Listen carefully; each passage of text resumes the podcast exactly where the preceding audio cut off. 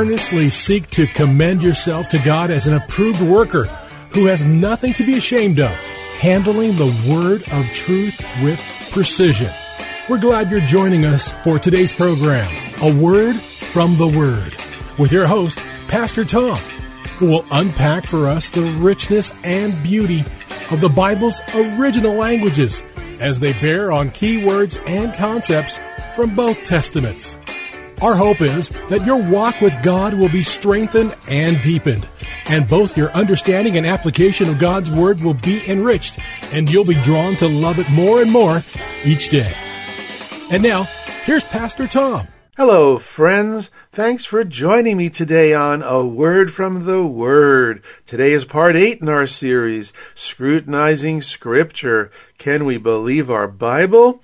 In part 7, History is His story, we challenge the sometimes quoted statement, History teaches us that man learns nothing from history. We challenge this by underscoring how the Hebrew Scriptures, our Old Testament, are a wonder and marvel according to Bible scholars and historians, in the sense that the Israelites had a knack, even a genius for constructing history, and that it's believed the Old Testament embodies the oldest surviving historical writings. We singled out Genesis chapter 10, highlighting the fact that it stands absolutely alone in ancient literature, without a remote parallel in other cultures. Chapter 10, affectionately called the Table of Nations, remains an astonishingly accurate document.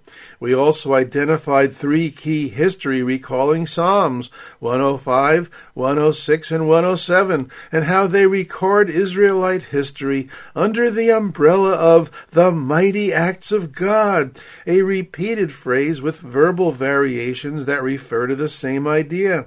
We even singled out the Red Sea crossing as the most significant mighty act of God that forever etched in the Israelites' minds that they were a part of the salvation history plan of their God. As the Hebrew Scriptures remind us over and over, our New Testament also latches on to human history, not being mere history. Rather, biblical writers paint a picture that even history is spiritual.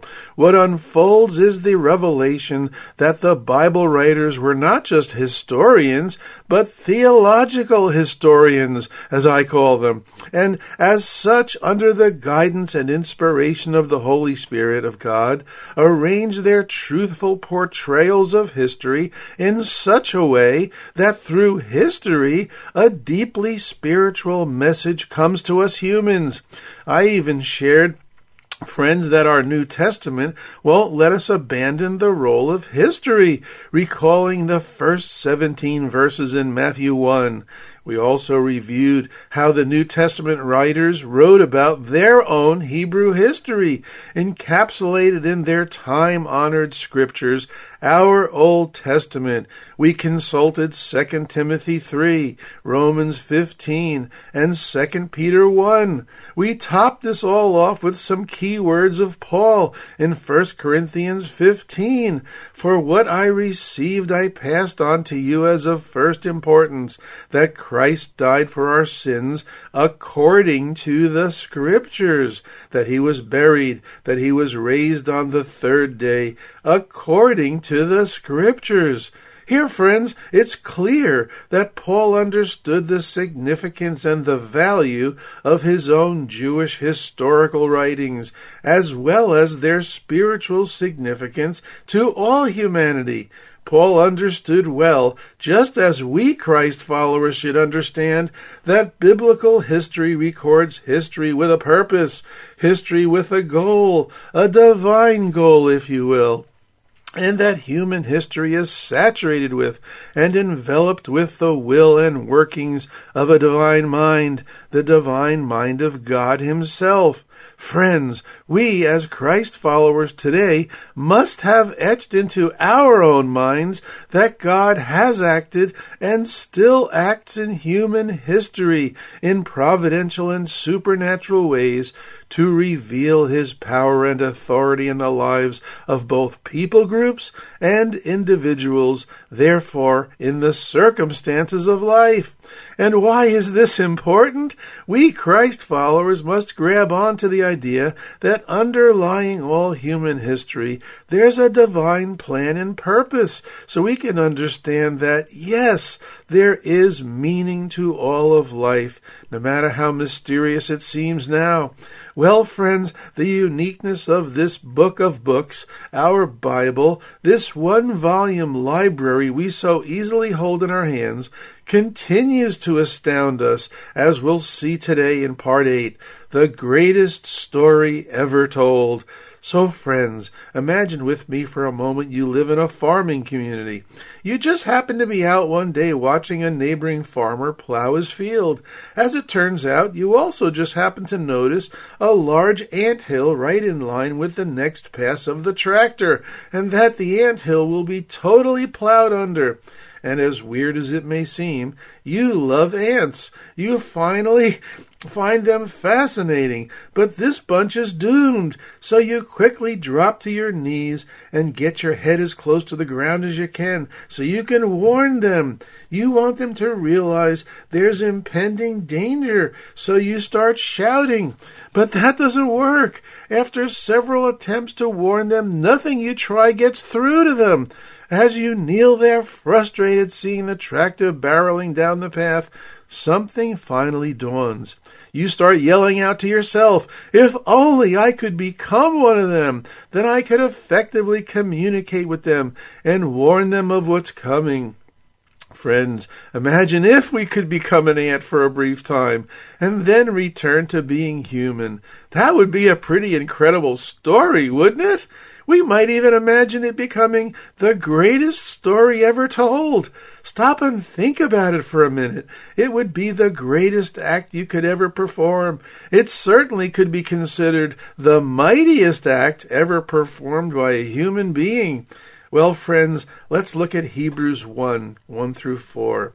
One modern translation I like says, Long ago, at different times and in different ways, God's voice came to our ancestors through the Hebrew prophets, but in these last days it has come to us through His Son, the one who has been given dominion over all things, and through whom all worlds were made. This is the one who, imprinted with God's image, shimmering with His glory, sustains all that exists through the power of His word. He was seated at the right hand of the royal God, once he himself had made the offering that purified all our sins. This Son of God is elevated as far above the heavenly messengers or angels as his holy name is elevated above theirs. Remember, I introduced us to a new word last time, the word Heilsgeschichte. Thanks to German theologians of a past generation, this word, meaning salvation history, has behind it the idea that God has acted and still acts in human history in a providential and supernatural way to reveal his power and authority. Are you thinking what I'm thinking? It's important to know and realize this because if history is really headed somewhere, if history has behind it the workings of a divine mind with a divine plan, and if history has a divine purpose, then we can be confident and certain that there really is meaning to life meaning to our lives now because God is acting in our own circumstances, right here, right now. Friends, our lives have meaning when God enters the equation of life. In these four verses in Hebrews 1, the writer of Hebrews, with virtually one broad sweep of the pen, recounts centuries of salvation history. Do we see this as we read it? And recognize or realize that the picture painted here is history guided by the salvation plan of God, culminating in a mighty act, if not the mightiest act, the Christ event. Now, perhaps you're not actually heard it called that, likely because this phrase, the Christ event, is common in theological circles. But again, I say it should not be limited to those particular circles, but a phrase that we as Christ followers should all become familiar with. The Christ event is a really cool phrase because it stands for a whole sentence of information. The Christ event refers to the birth, life, ministry, death, resurrection, and ascension of Jesus Christ. And let me just repeat that for you. The Christ event refers to the birth, life, ministry, death, resurrection, and ascension of Jesus Christ. And friends, as such, this Christ event becomes the greatest story ever told. The Christ event is the central proclamation of the gospel.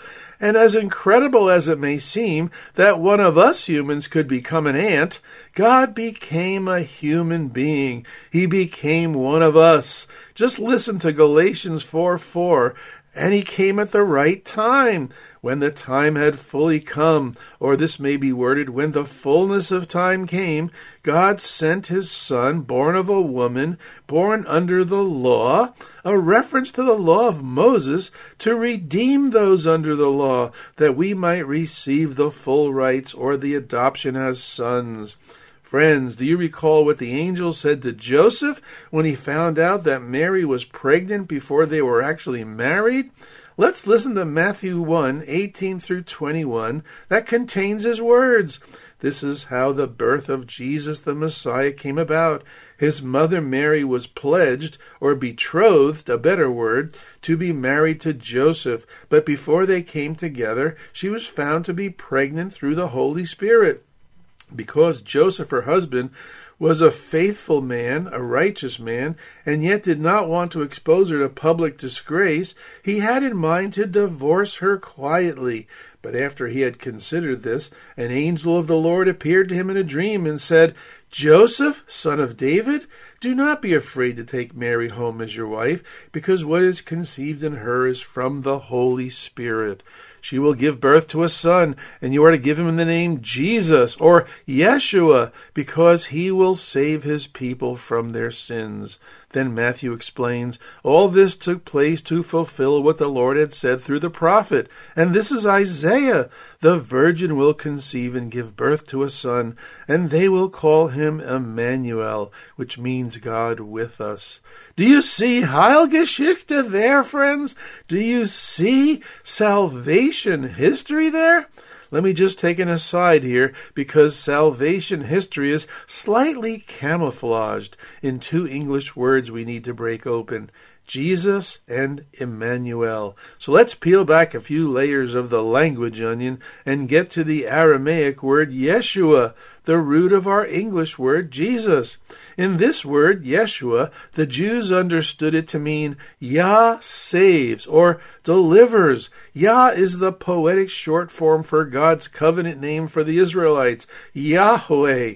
So our English word Jesus at the heart means God saves. Now, isn't that curious?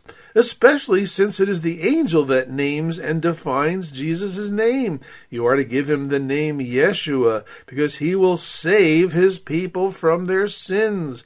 Hmm, interesting, isn't it? Jesus' name means God saves, yet the angel says Jesus will save.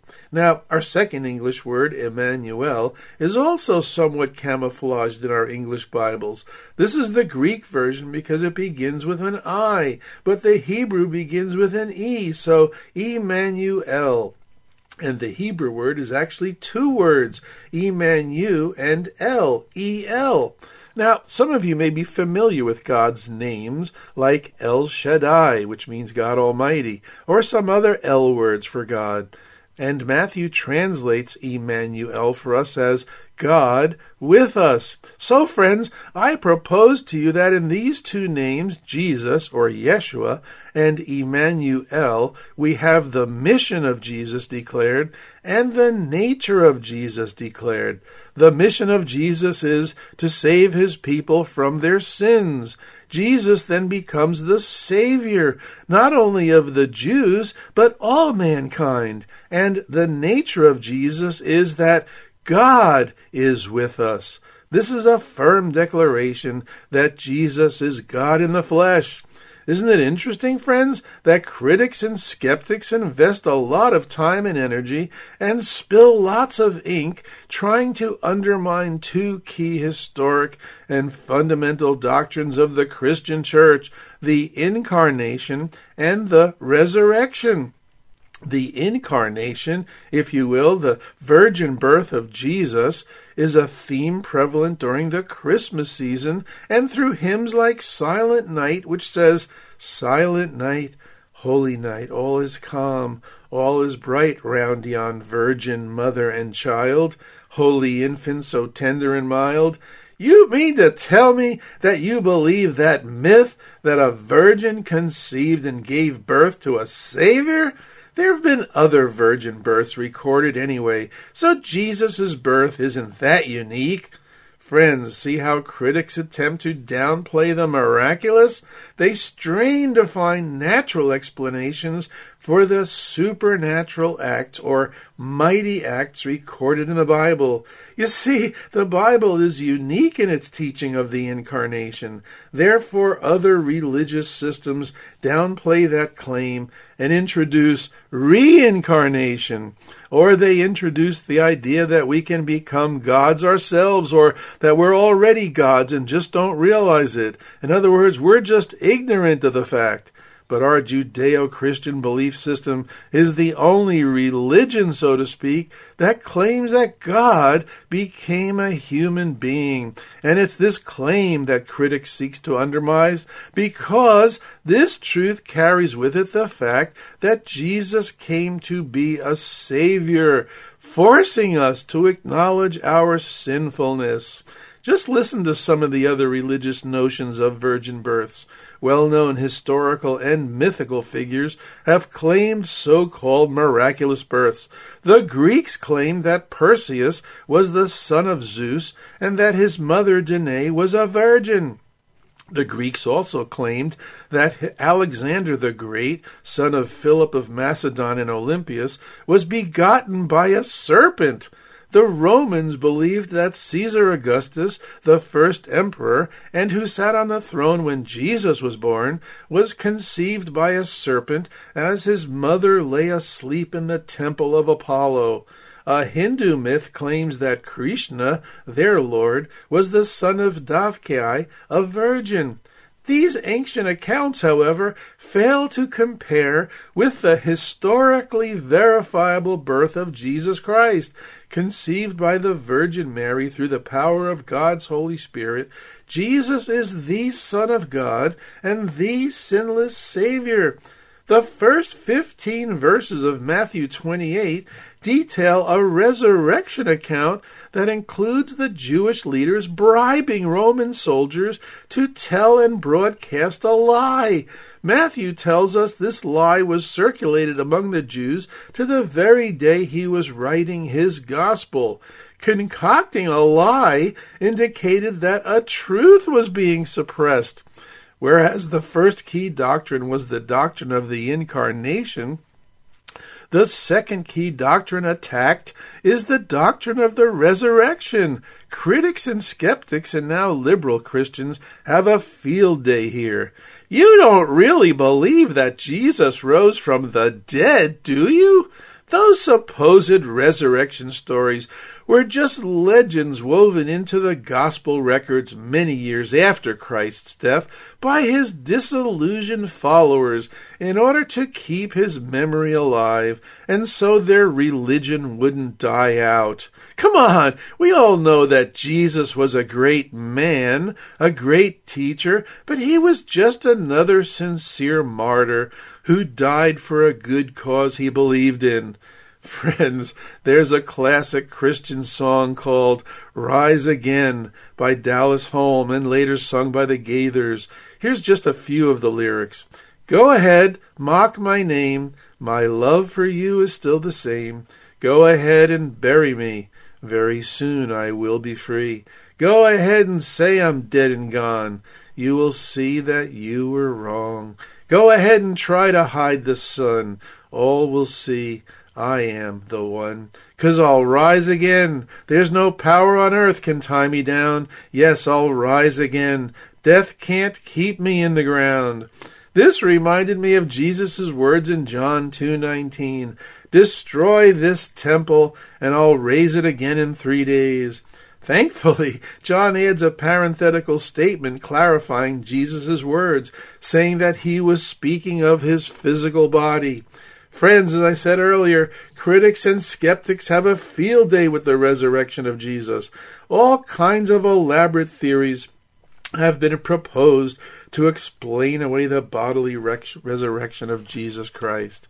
Any intelligent and rational person who truly wishes to search for the truth of the matter can think of it this way. The quintessential question becomes Was the tomb of Jesus occupied or empty? We have only two choices. Either it was occupied, where these theories erupt the unknown tomb theory, the wrong tomb theory, the legend theory, the spiritual resurrection theory, and the hallucination theory. Or the tomb was empty. Here we also have two options. Either the tomb was empty due to natural phenomena, which gave birth to these theories, Jesus' body was stolen by his disciples. Jesus' body was stolen by the authorities. The twin brother theory, the swoon theory. Jesus only fainted on the cross. The Passover plot variation of the swoon theory, and the theory of other religions, such as the Islam theory or the Jehovah's Witness theory. Or the tomb was empty due to a supernatural phenomenon. This being, Jesus really rose bodily from the tomb. If this is true, then Jesus really did rise again. So we declare, He is risen. This brings us full circle, friends, to Heilsgeschichte, to salvation history, another record of the mighty acts of God. Who better than the Apostle Paul, former Pharisee, former despiser of the emerging church, former accomplice to those who imprisoned and executed believers that Jesus was the Messiah, who died and rose from the grave, who then curiously came over to the other side, crossed the aisle, so to speak, and suddenly began preaching that which he furiously objected to for so long. All of a sudden, Paul joins the budding messianic movement and begins preaching its single message. He recalls the significance of his own historical writings, known by us as our Old Testament, and connects the dots that his God, Yahweh, has acted in history and still acts in history. Paul realizes that his own Hebrew scriptures have predicted this mighty act of God for centuries. In 1 Corinthians 15 3 and 4, he says, For what I received, I passed on to you as of first importance that Christ died for our sins according to the Scriptures, that he was buried, and that he was raised on the third day according to the Scriptures, and that he appeared to Cephas and then to the twelve. And so, friends, the incarnation and resurrection of Jesus certainly become the greatest story ever told. Amen. Amen. Well, friends, we're at the end of today's program. Our broadcast will close with an email where you may write me. I'd love to hear your feedback on the programs in this series. One listener recently wrote in and said, Pastor Tom, what a great series of messages this has been on scrutinizing Scripture. Some of these historical truths of the foundation of our faith, the Bible, I may have heard long ago, and many had not truly refreshing. I'm sure it's given encouragement and insight to others as it has me. Well, thank you for those uplifting words. And if a word from the Word has blessed you, please consider becoming a support team member. Just ask for the details. Listeners like you help keep this program on the air. Well, thanks for listening today, friends, and remember, Jesus loves you. I'm Pastor Tom with a word from the Word. Friends, if you would like to let Pastor Tom know what this program has meant to you, email him at a word from the word at minister.com. That's a word from the word at minister.com.